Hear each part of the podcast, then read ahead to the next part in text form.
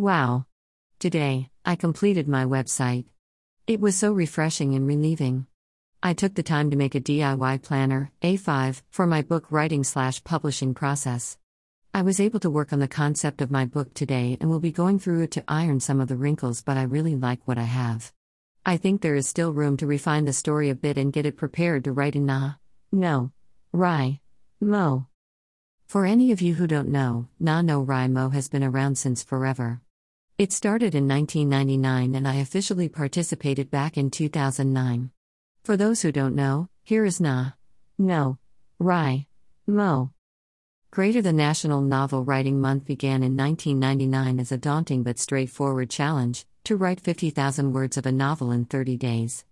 Now, each year on November 1st, hundreds of thousands of people around the world begin to write, determined to end the month with 50,000 words of a brand new novel.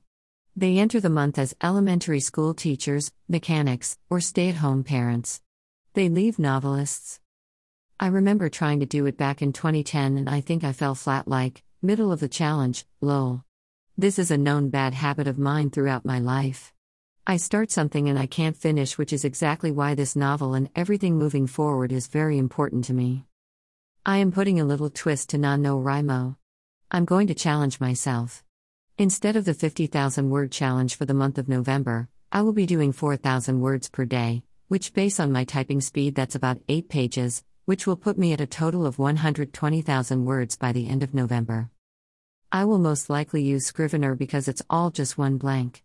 I've managed to write four pages of work not even realized because I was using Scrivener and not Word.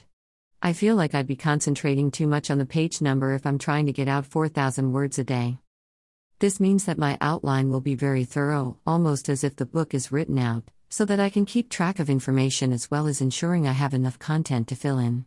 I know things change, so we'll see. I won't really know until it's time. I know, it's quite a stretch, but this is based on the size I want my book to be. I'm attempting to make sure the book is thick enough, in book terms, for a 6 by 9 trim size. That's the standard size for fiction, but we'll see. I may change my mind closer to Nano Wrimo. Right now, it's a possibility that I may reduce the trim size, but we'll see. Ah. I've got so much to do, but that's my word for today. Thank you stopping by.